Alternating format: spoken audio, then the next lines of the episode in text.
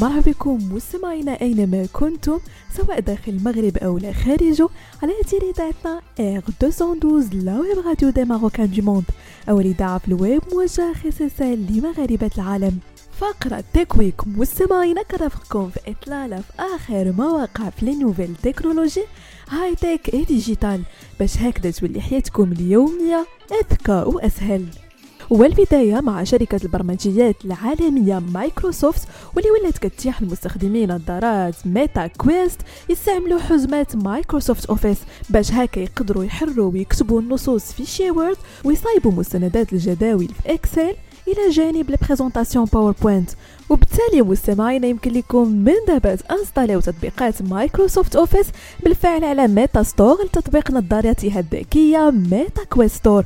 وكلها مستمعينا مجانيه التطبيقات الجديدة كتخدم مع الإصدار الأول من نظارة Oculus Quest و Meta Quest 2 و Meta Quest Pro و Meta Quest 3 أشير أن مايكروسوفت مؤخرا أعلنت عن إتاحتها الإصدار الجديد من خدمتها السحابية للألعاب Xbox Game Pass على نظارات Meta Quest ذكية شيء اللي كيخلي اللاعبين يستمتعوا بألعاب تفاعلية مقابل اشتراك شهري.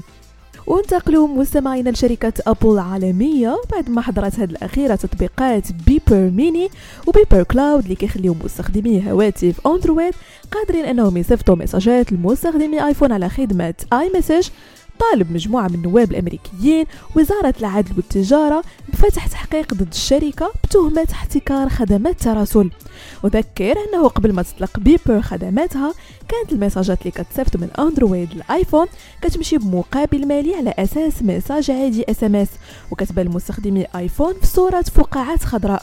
والحاجة اللي اعتبرها بعض المستخدمين خاصة المراهقين منهم.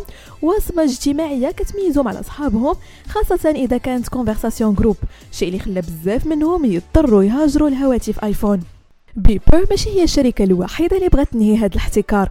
جوجل من جانبها دعات أبل أنها تعتمد على معيار تراسل جديد RCS واللي كيسمح بتبادل الرسائل بين أندرويد وآيفون عبر الإنترنت.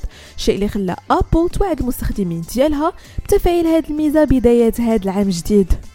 ونختم فقرة Tech Week مستمعينا بمنصة تيك توك واللي أثارت ضجة بعد ما زاد فلتر بصري جديد Expand AI كيوسع أبعاد الصورة عبر إضافة تفاصيل وعناصر جديدة لها مما كيجعلها تبان كأنها ملتقطة ومصممة بزاوية رؤية أوسع من حقيقتها. واعتمدت المنصة في تصميم الفلتر الجديد على الذكاء الاصطناعي بحيث كيحلل اللقطة والتفاصيل داخل الصورة. من بعد كيدير عملية كتسمى outpainting وكتضمن إضافة عناصر إلى جوانب الصورة لتوسيع أبعادها.